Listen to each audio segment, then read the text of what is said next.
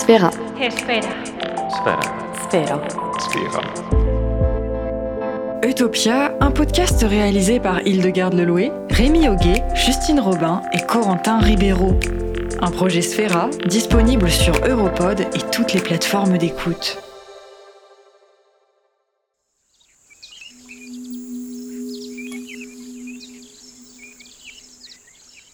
Bonjour à tous, ici Hildegarde.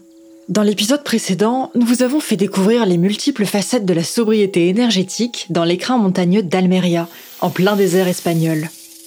Intéressons-nous maintenant à un autre type de ressources, le nerf de la guerre, j'ai nommé l'économie. Alors aujourd'hui, 10% de la population s'accapare 52% des richesses mondiales, tandis que la moitié la plus pauvre, elle, ne dispose que de 8,5% d'entre elles des chiffres tirés du World Inequality Report de janvier 2022. Face à ces inégalités économiques, nombreuses sont les personnes à opter pour des modes de vie alternatifs au sein de communautés pour penser le logement, la production, le travail et la consommation en dehors du système capitaliste.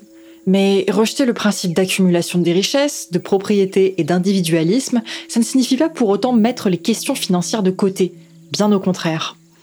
Alors, comment partager équitablement les biens, les ressources et les services au sein d'une communauté? Le travail doit-il être rémunéré ou fonctionner sur la base du volontariat? Vaut-il mieux recourir au troc, se baser sur le don? Et si une monnaie circule, quelle devise choisir? Vous l'aurez compris, faire société s'annonce compliqué en dehors du modèle économique classique. Car oui, derrière l'utopie d'autonomie financière se cache surtout pas mal de comptabilité. C'est notamment le cas pour Damanur, une fédération de communautés autonomes internationales dont le berceau se situe dans les Alpes italiennes, à une heure de Turin. Damanur est un écosystème gigantesque qui compte plus de 500 personnes en Italie, réparties en quatre écovillages différents et un millier de plus à l'étranger.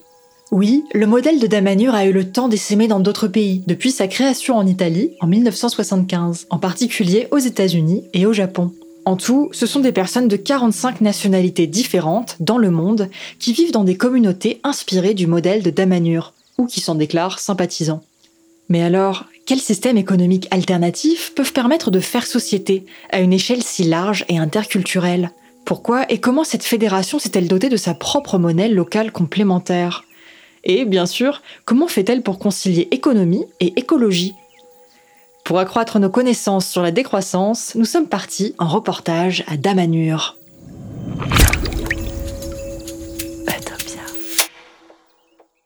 Notre immersion débute à Damgil, la capitale de Damanur. Un endroit atypique où se dresse, à l'orée d'une forêt secrète, un impressionnant temple à ciel ouvert, au fond duquel s'élève un hôtel dédié à l'élément du feu.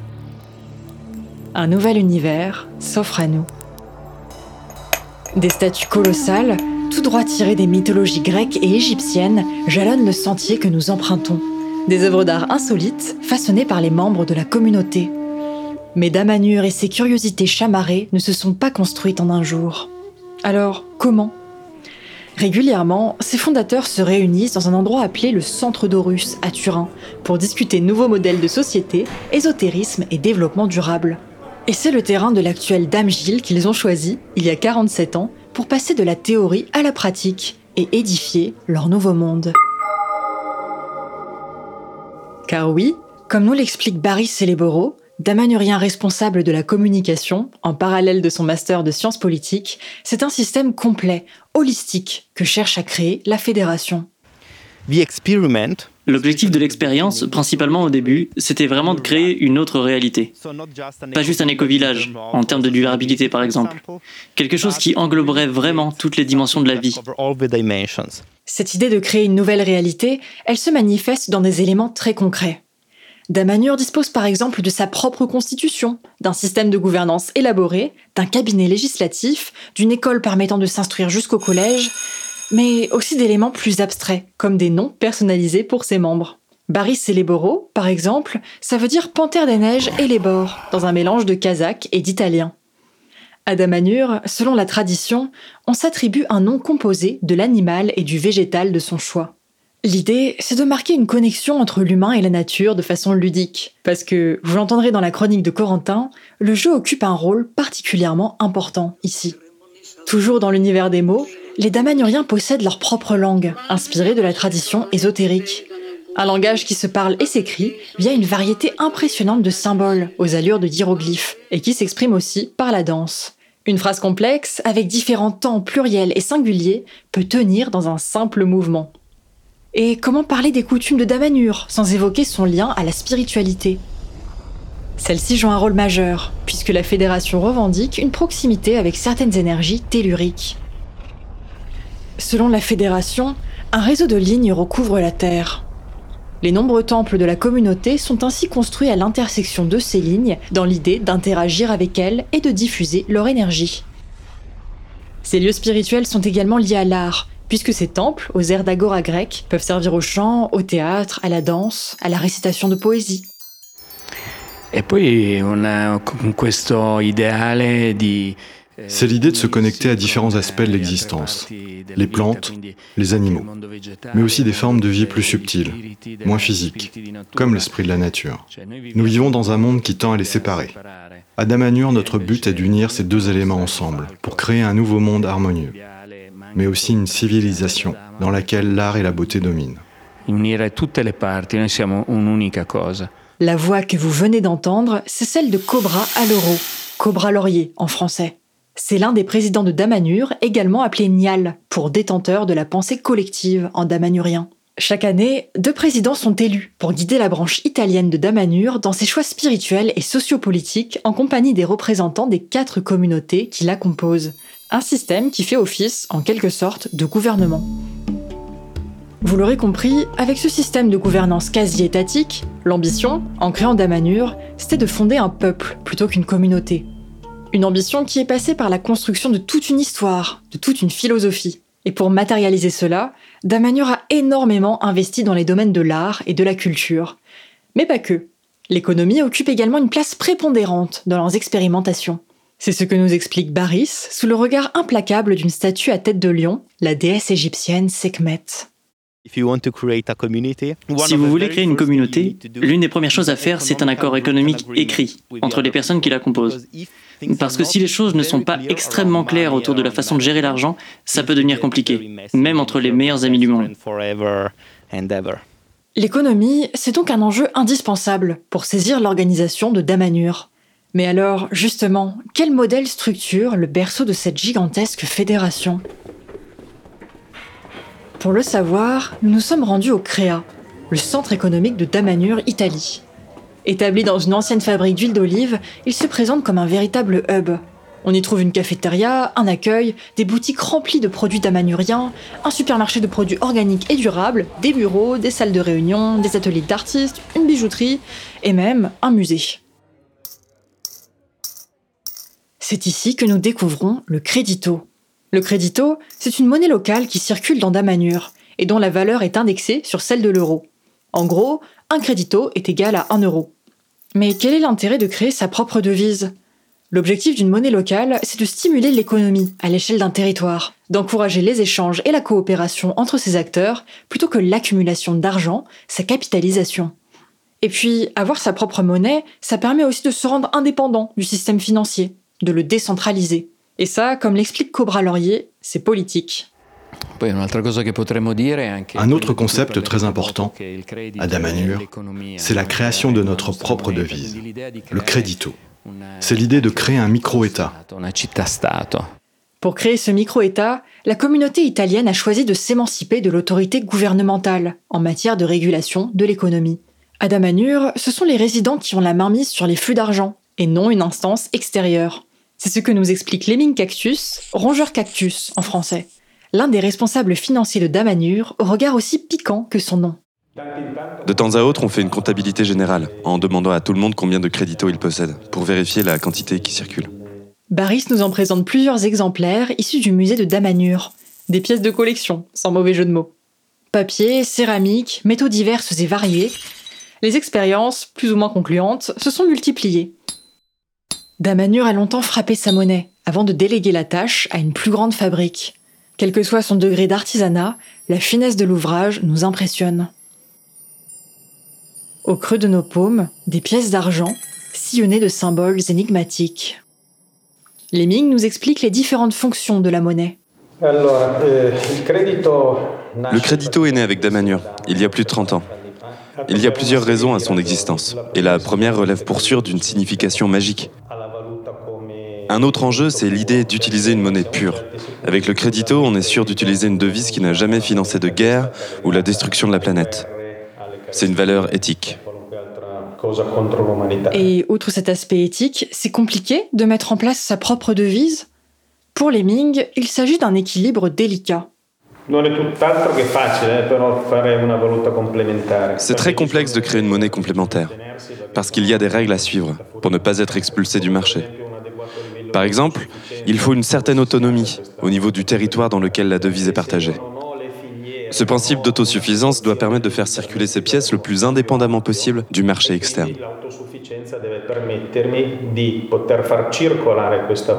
Concrètement, plus une communauté est autonome en ressources, plus une monnaie locale pourra favoriser son développement. En fait, la communauté doit assurer la vente ou la mise à disposition d'un maximum des biens et des services nécessaires à la vie des habitants. Ceci pour leur éviter d'avoir à utiliser des euros plutôt que des créditos. Le but, c'est d'éviter que trop de créditos ne soient convertis en euros, au risque d'affaiblir la monnaie locale. Sur ce plan-là, la communauté italienne de la fédération s'estimait autosuffisante à 50% au niveau de son alimentation et de son énergie, avant que la crise du Covid n'abaisse ce chiffre à 30% environ. Et justement, à propos de la crise que nous connaissons tous, la pandémie est en partie responsable du gel du crédito. Depuis 2019, l'euro a été réintroduit à la place de la monnaie locale pour lui permettre de faire peau neuve. C'est ce que nous explique Tasso Peperone, blaireau poivron en français. Ancien président de la communauté, il est l'un des architectes de la réforme du crédito. Il nous en présente les rudiments. Che il nuovo progetto sia basato sulla fiducia. Cette réforme est basée sur la notion de confiance, qui est la base de chaque monnaie complémentaire. En principe, les gens utilisent une monnaie en laquelle ils se fient. En ce moment, la confiance est primordiale pour contrebalancer les prises de distance imposées par le Covid. Ce n'est pas tant un besoin de Damanur que des habitants de la vallée entière. L'enjeu, c'est donc de restaurer la confiance des personnes en la monnaie locale, une ambition d'autant plus importante dans une période où les crises sanitaires et économiques s'entrecroisent. Mais la réforme du crédito a également pour objectif de transformer cette crise en opportunité en s'adaptant aux échanges numériques. Eh, dans le nouveau crédito, on réfléchit à la façon de combiner les différentes symboliques, la magie et l'éthique. Mais on cherche également comment adapter notre monnaie aux nouvelles technologies. On souhaite conserver un système de pièces physiques, mais également être capable de l'échanger virtuellement. Alors, pourquoi ce besoin de développer une monnaie virtuelle en parallèle de l'économie physique? Avec le Covid, on a vu comme les échanges sont devenus compliqués. Alors on a fait des recherches pour trouver les plateformes de paiement qui accepteraient le crédito en tant que devise. Cela nous permettra d'échanger avec des personnes qui ne sont pas physiquement sur place. Ce serait plus simple avec les damanuriens du Japon, des États-Unis. La réforme du crédito témoigne donc d'une volonté d'interconnexion entre les damanuriens, que ce soit via le web ou la monnaie physique. Et l'interdépendance, c'est justement un principe important dans le regard que porte la fédération sur ses propres frontières. Comme nous l'explique Baris, Damanur ne souhaite pas l'autarcie totale, mais cherche, au contraire, à tisser des liens économiques étroits avec les communes alentours. Le concept, c'est d'être interconnecté avec le territoire qui nous entoure, d'avoir à disposition tous les éléments de base, d'être le plus capable possible de faire pousser sa propre nourriture tout en recourant à des services de proximité. Un refus de l'autarcie qui a permis de revitaliser la vallée de Valciusella, dont l'économie et la démographie étaient en berne avant l'implantation de Damanur. La communauté a notamment passé de nombreuses conventions avec les entreprises du secteur extérieur à Damanur pour s'accorder sur l'utilisation du crédito en tant que monnaie complémentaire. Enfin, comme nous avons pu le voir avec la boutique souvenir du Créa et les groupes de visiteurs venus s'ébahir devant les temples, le tourisme constitue l'une des rentrées d'argent principales de Damanur. Un autre élément soulignant à la fois l'ouverture et la dépendance forte de la communauté vis-à-vis de l'extérieur. À ce propos, un point intéressant à noter, c'est la forte intrication entre économie et spiritualité.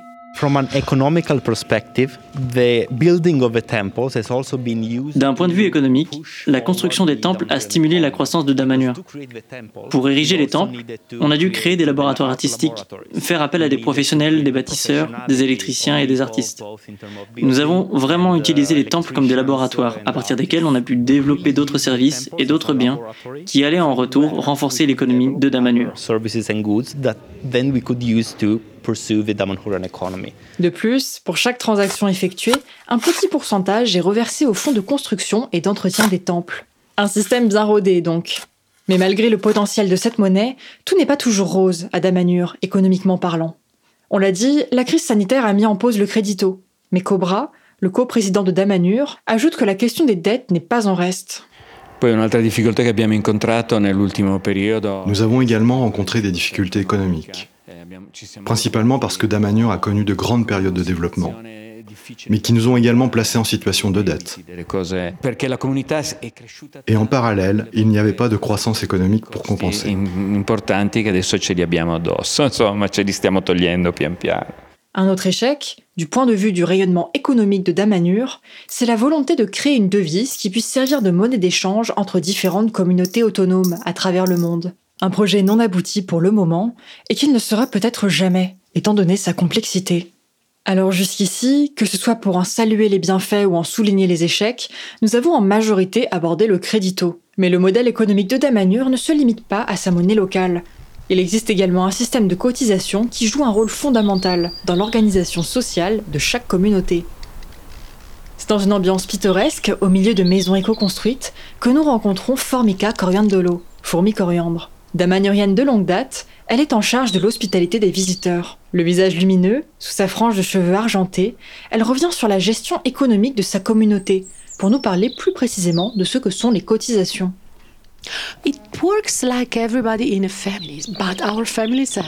Ça marche comme dans une vraie famille, à la différence que la mienne, elle contient 21 personnes.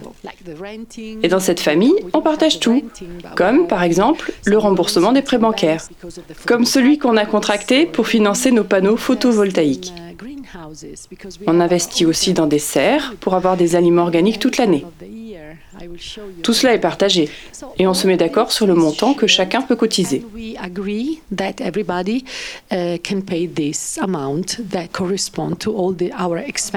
La cotisation, c'est d'ailleurs un pilier du système économique et social de Damanhur. C'est grâce à elle que l'école fonctionne.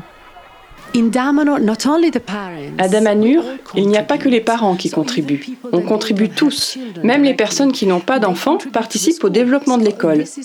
C'est parce qu'on souhaite offrir une bonne qualité de vie à nos enfants. Outre les enfants, les retraités ne sont pas en reste. Une pension leur est versée en complément de leur retraite pour améliorer leur niveau de vie.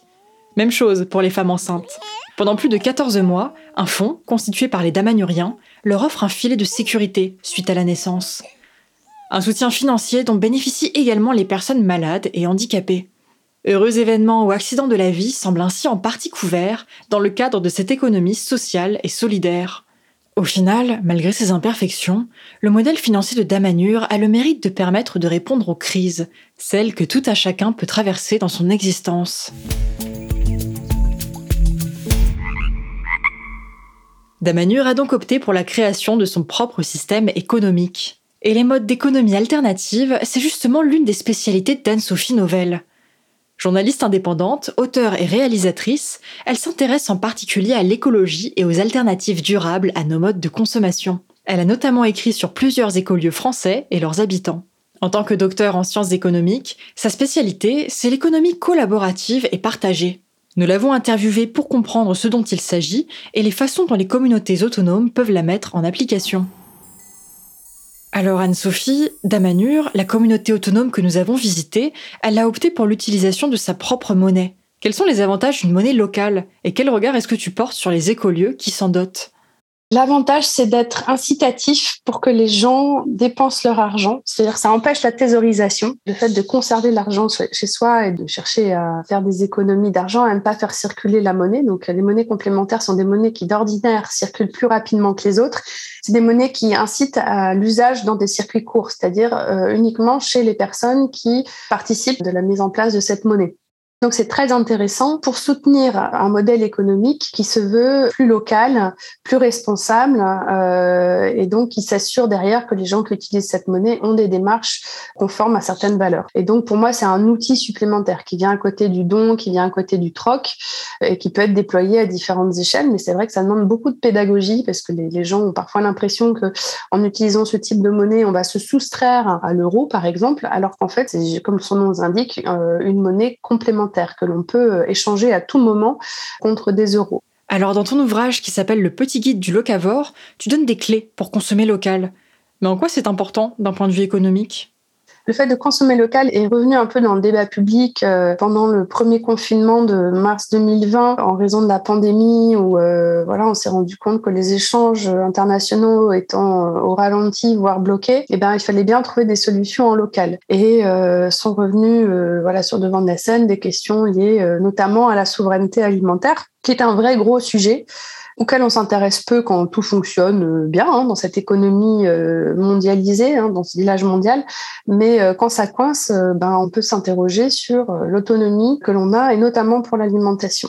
Là, il s'agit plus pour moi d'une démarche qui a vocation à renforcer des liens sociaux et économiques à l'échelle d'un territoire et surtout ont une vocation à avoir une approche plus responsable, moins polluante, etc.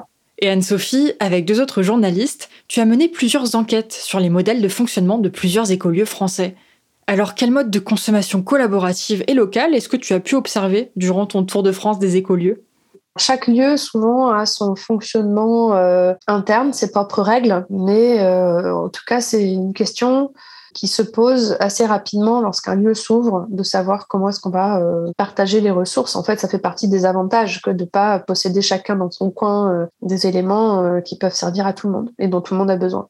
Donc en fait, ce qu'on observe, c'est que dans certains écolieux, on mutualise énormément de ressources, et c'est ça l'avantage euh, d'ailleurs, c'est-à-dire que euh, on va mutualiser du bâti, euh, chacun va avoir un espace à lui pour vivre, et dans les parties communes vont peut-être partager une grande cuisine dans laquelle on va retrouver bah, tout le nécessaire pour cuisiner, mais aussi une grande buanderie. On mutualise les voitures pour les déplacements. Il y a souvent des ressourceries où on mutualise des outils, et surtout il y a beaucoup d'entraide, que ce soit dans l'échange de savoir pour construire. Euh, et donc là, euh, il y a des espaces où on comptabilise le temps que l'on a passé justement à travailler euh, pour certains au potager, etc.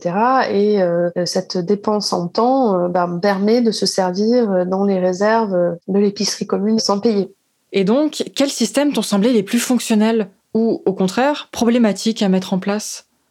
J'ai beaucoup aimé la dynamique à éco-collectif, donc dans, dans l'héros. Euh, voilà, ça m'avait l'air assez rodé dans son fonctionnement, que ce soit sur l'investissement euh, dans le potager qui permet à ceux qui s'y investissent euh, de, de, pouvoir se servir. Euh, voilà, le, temps devient de la, de la valeur qui permet de se servir sans, sans avoir de transactions financières, etc.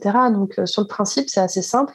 Euh, il y a d'autres lieux que j'ai pu voir où euh, euh, certains avaient mis en place une monnaie qui leur servait durant les événements. C'est-à-dire les gens habitant sur le lieu pouvaient dépenser cette monnaie le soir des événements. comme je disais, eu des jetons. Bon, ça j'ai trouvé ça intéressant, mais pas plus poussé que ça. et après, dans les autres lieux que j'ai vus, L'Arche de la Flessière, c'est un des plus anciens lieux liés à euh, Lanza del Vasto, donc avec une démarche plus spirituelle. Euh, eux, clairement, ils mettent tout en commun, donc il y a une espèce de, de grande caisse commune. Le lieu leur donne un peu d'argent euh, pour les vacances. Euh, enfin, c'est vraiment la mutualisation euh, poussée à large, large échelle. Et après, tout repose sur des achats en commun pour l'espace. Donc ça, c'était assez intéressant. Donc franchement, ça dépend d'un lieu à l'autre. Je n'ai pas vu quelque chose de systématique. Voilà, je pense que ça dépend des valeurs, des discussions de chacun, de ce qui correspond aux habitants des lieux. Et en dehors du cercle restreint d'une communauté autonome, est-ce qu'on pourrait imaginer une économie circulaire qui serait transposée à l'échelle d'un État? En termes d'économie circulaire et économie du partage, il y a des choses à faire. Ça, c'est certain. Alors, on oublie que euh, euh, ne serait-ce qu'à l'échelle française, on a des espaces qui existent depuis toujours qui permettent de partager des ressources. Je pense notamment aux bibliothèques, par exemple. Après, on a eu des, des essais qui ne sont pas vraiment euh, bien concrétisés. Hein. Je pense à la Blue Car, à l'autopartage. Ça, ça n'a pas été une grande réussite. Pour qu'une commune réfléchisse à la mise en place d'espaces partagés, il faut avoir recours à du design de services. Et voilà, juste accepter de mettre en commun des ressources ne suffit pas. Si l'idée est belle sur le papier, il faut bien réfléchir à la manière dont euh, les gens vont se l'approprier et la façon dont ça va être fait. Et, c'est là que le rôle de designer de service euh, et d'usage euh, est très important pour s'assurer qu'il y aura un respect de ce qui est mis en commun et que l'usage sera, sera efficace. Anne-Sophie Novelle nous a donc présenté sa vision de l'économie partagée, avec des exemples concrets de modèles économiques alternatifs appliqués par des communautés. On l'a entendu, il est difficile de penser la relation à l'argent sans réfléchir à celle du travail. Ce sont deux notions quasiment indissociables. Et justement, l'organisation de Damanur repose en partie sur ce que la communauté nomme le jeu de la vie. Une dynamique de développement personnel et collectif très particulière, et qui n'est pas sans lien avec la productivité. Corentin, en tant qu'ergonome et psychologue du travail, tu nous parles de la façon dont jeu et travail sont fréquemment associés et des conséquences que cela a. Pour ça, tu vas t'appuyer sur l'exemple de Damanur et son fameux jeu de la vie. Tout à fait, Hildegarde. Mais d'abord, attardons-nous un peu sur ce qu'est exactement le jeu de la vie. Pour ça, je te propose de commencer par écouter la définition qu'en fait Baris. Game and playing is one of the fundamental aspects in From an organizational perspective, le jeu est l'un des aspects fondamentaux de Damanur. On a littéralement une des organisations qui s'appelle le jeu de la vie. Née en 1983, elle vise à maintenir la société dans une forme de jeu. Parce que pour nous, jouer, bouger et voyager, c'est une manière essentielle de faire travailler l'esprit, de quitter sa zone de confort, d'être capable de créer de nouvelles choses ou de ne pas se contenter de ce qu'on l'on connaît.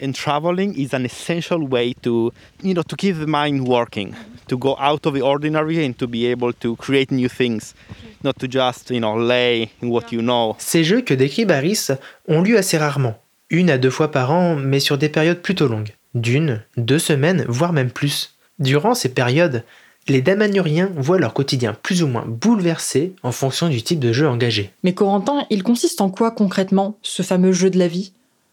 Alors, c'est très varié. Parfois, il implique de partir en voyage sans connaître ni la destination ni la durée. Des voyages d'ordre spirituel ou dédiés à des recherches, par exemple pour découvrir de nouvelles techniques de fabrication, d'alchimie, réfléchir à de nouveaux modèles sociopolitiques. C'est d'ailleurs une session de jeu de la vie qui a permis à la communauté de repenser son système d'acquisition de citoyenneté. Mais le jeu de la vie, ça peut aussi être moins sérieux. Une fois, la communauté italienne entière s'est farouchement affrontée au pistolet à eau pendant deux semaines après avoir monté un campement dans la forêt secrète. Mais outre ces affrontements bon enfant, il y a surtout beaucoup de créations artistiques en jeu. C'est le cas de le dire. Pendant notre visite de Dame Gilles, Baris nous a par exemple montré une fontaine multicolore, l'hôtel dédié à l'élément de l'eau, en nous indiquant qu'il s'agissait de la gagnante de la Bataille des Arts, un grand concours de création artistique organisé dans le contexte du jeu de la vie. La communauté était alors divisée en maisons nobles, toutes missionnées de créer les plus belles œuvres. La maison gagnante était sacrée impératrice de Damanur jusqu'à ce qu'une autre maison la supplante. Le jeu de la vie permet donc de concilier amusement, exploration et création, mais aussi parfois de produire quelque chose de concret, à même d'enrichir la communauté, le tout de façon bénévole. Les concours artistiques par équipe, par exemple, ressemblent alors à une forme de management par la compétition, dont l'objectif peut être d'augmenter la productivité ou de favoriser la cohésion. Cela me fait penser à un courant de management assez connu, incarné par le poste de Happiness Manager ou encore de Chief Happiness Officer, que je vais nommer CHO par la suite, pour faire plus simple. Et ça consiste en quoi, ce métier de responsable du bonheur en chef? Eh bien, celui-ci a pour mission d'améliorer la communication et la cohésion des salariés d'une entreprise au travers d'animations et d'événements. Par exemple, aménager des locaux dans un esprit fun et convivial, organiser des sorties culturelles, des événements sportifs, booster la communication. Globalement, il est chargé d'améliorer le cadre de travail et le bien-être des employés. Rien que ça. Oui, je sens ton ironie, Hildegarde. Et tu as raison, parce que si ces missions semblent assez positives, Un baby-foot flambant neuf après tout, ça n'a jamais fait de mal à personne.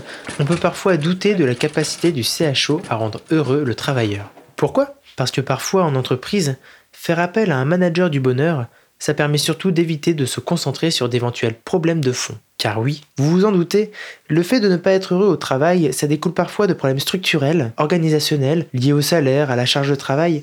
Bref, ajouter quelques plantes et une Xbox au bureau, ce n'est pas la solution à tous les problèmes. Oui, améliorer les conditions de travail au travers d'événements qui se situent hors du travail, en allant au travail ou à la salle de sport, ça peut avoir l'effet inverse de celui escompté. Imagine un salarié dont l'activité est dense, qui doit respecter des deadlines très courtes. On peut supposer qu'il sera soumis à un certain niveau de stress. Et s'il se sent obligé de participer aux événements organisés par le CHO, cela peut devenir néfaste puisqu'il aura encore moins de temps pour réaliser ses tâches. Attention, je ne suis pas en train de dire que ce métier ne sert à rien, sa logique n'est pas mauvaise, mais ne peut simplement pas répondre à des difficultés plus profondes rencontrées au travail. D'accord, mais c'est quoi le rapport entre ce management du bonheur et Damanur? Eh bien, le concept de CHO est révélateur d'une lacune dans nos sociétés occidentales. Le fait que l'on ne discute pas suffisamment de la réalité du travail et de ce qui constitue le cœur des problèmes que l'on peut y rencontrer. À Damanur, la logique est différente. Si nous retrouvons une partie de cette idéologie, de favoriser la cohésion par l'organisation d'événements, la fréquence est bien moins importante. Dans le cas de Damanur, la cohésion, la communication et la stimulation intellectuelle offerte par le jeu de la vie semblent bien favoriser le bien-être des résidents. En somme, parfois, le travail, ça peut vraiment être un jeu d'enfant. Le jeu est donc une notion fondamentale à Damanur. Et ces jeux, justement, ne réunissent pas que les habitants. Il est également possible de s'amuser avec la nature. Alors, vous a-t-on déjà planté? Si l'expérience s'avère plutôt désagréable, en général, rassurez-vous. Dans la chronique de Rémi, notre créateur sensoriel, il ne s'agira pas de vous poser un lapin, mais plutôt de vous proposer une expérience musicale insolite liée à la vie végétale. Une expérience singulière qui, vous allez l'entendre, entre en lien direct avec la philosophie de Damanur. Imaginez-vous planté à un endroit, buvant de l'eau. Qu'est-ce qu'une plante peut ressentir? Pas de panique, je ne veux pas vous culpabiliser pour le fait de manger des légumes. Ce serait bien malvenu, après vous avoir présenté une recette de salade dans un épisode précédent. Mon but, c'est plutôt de vous faire prendre racine dans l'univers des plantes. Quelle plante êtes-vous? Avez-vous plutôt la robustesse d'un arbre ou la vivacité d'une plante grimpante?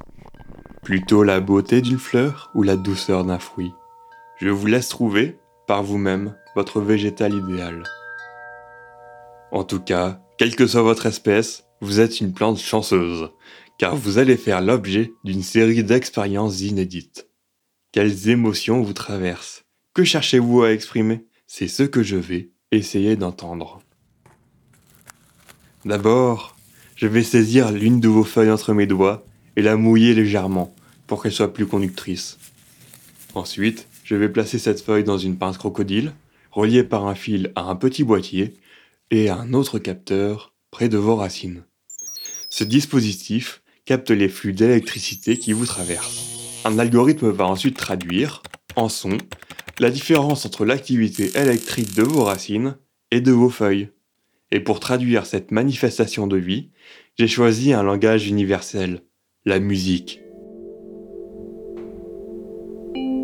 Oui, vos signaux électriques sont transformés en mélodies. Une mélodie unique vous permettant d'exprimer vos émotions. Un humain entre dans la pièce d'une façon brusque, votre tempo ralentit, voire s'éteint complètement. Le chien paisible et affectueux de la famille se couche à vos pieds. Votre rythme se fait chantant et clair. Vous l'aurez compris, votre mélodie varie en fonction de votre environnement et de ce qui vous inspire. Je vais maintenant vous connecter à un nouveau mécanisme, je place votre peau sur un plateau à roulettes et, cette fois, c'est votre activité électrique qui dirige cette plateforme. Si vous arrivez à contrôler vos signaux, vous contrôlez la direction dans laquelle vous allez. Et devenez donc une plante libre de se déplacer dans l'espace. Ce que je viens de vous raconter pourra vous paraître complètement absurde. Pourtant, ce sont les résultats d'études réalisées par Damanure sur des plantes depuis 1976. Le but leur permettre de contrôler leurs mouvements leur alimentation en eau, mais également de s'exprimer au travers de la musique. Une musique que l'on entend fréquemment dans la communauté, souvent accompagnée de chants et de danses traditionnelles. À ce propos, il arrive que les plantes interagissent avec les musiciens, en répétant certaines notes, certaines gammes ou certains airs. Pour les damanuriens, une vraie forme de communication peut s'établir entre les humains et les végétaux. Mais pas que. D'après la communauté, les arbres et les plantes sont capables de s'apprendre mutuellement à utiliser l'appareil. Les végétaux devenus experts dans son contrôle permettraient d'apprendre plus rapidement aux autres à les imiter. Alors, ces expériences ne sont pas fiables à 100%. Barris lui-même le reconnaît. Mais malgré le manque de validité scientifique de ces études, leur principe demeure intéressant. L'idée, ce n'est pas tant de savoir si des plantes sont vraiment capables d'exercer leur volonté en se déplaçant dans l'espace, en régulant leurs arrosages ou en chantant. C'est plutôt de montrer à quel point les végétaux, des éléments qui peuvent nous sembler inertes et sans âme, sont, en réalité, pleins de vie. Que cette vie s'apparente ou non à une conscience, la musique des plantes permet de prêter une voix à cette forme d'existence particulière. Sur ce, j'espère avoir semé en vous la graine d'une nouvelle réflexion sur le vivant.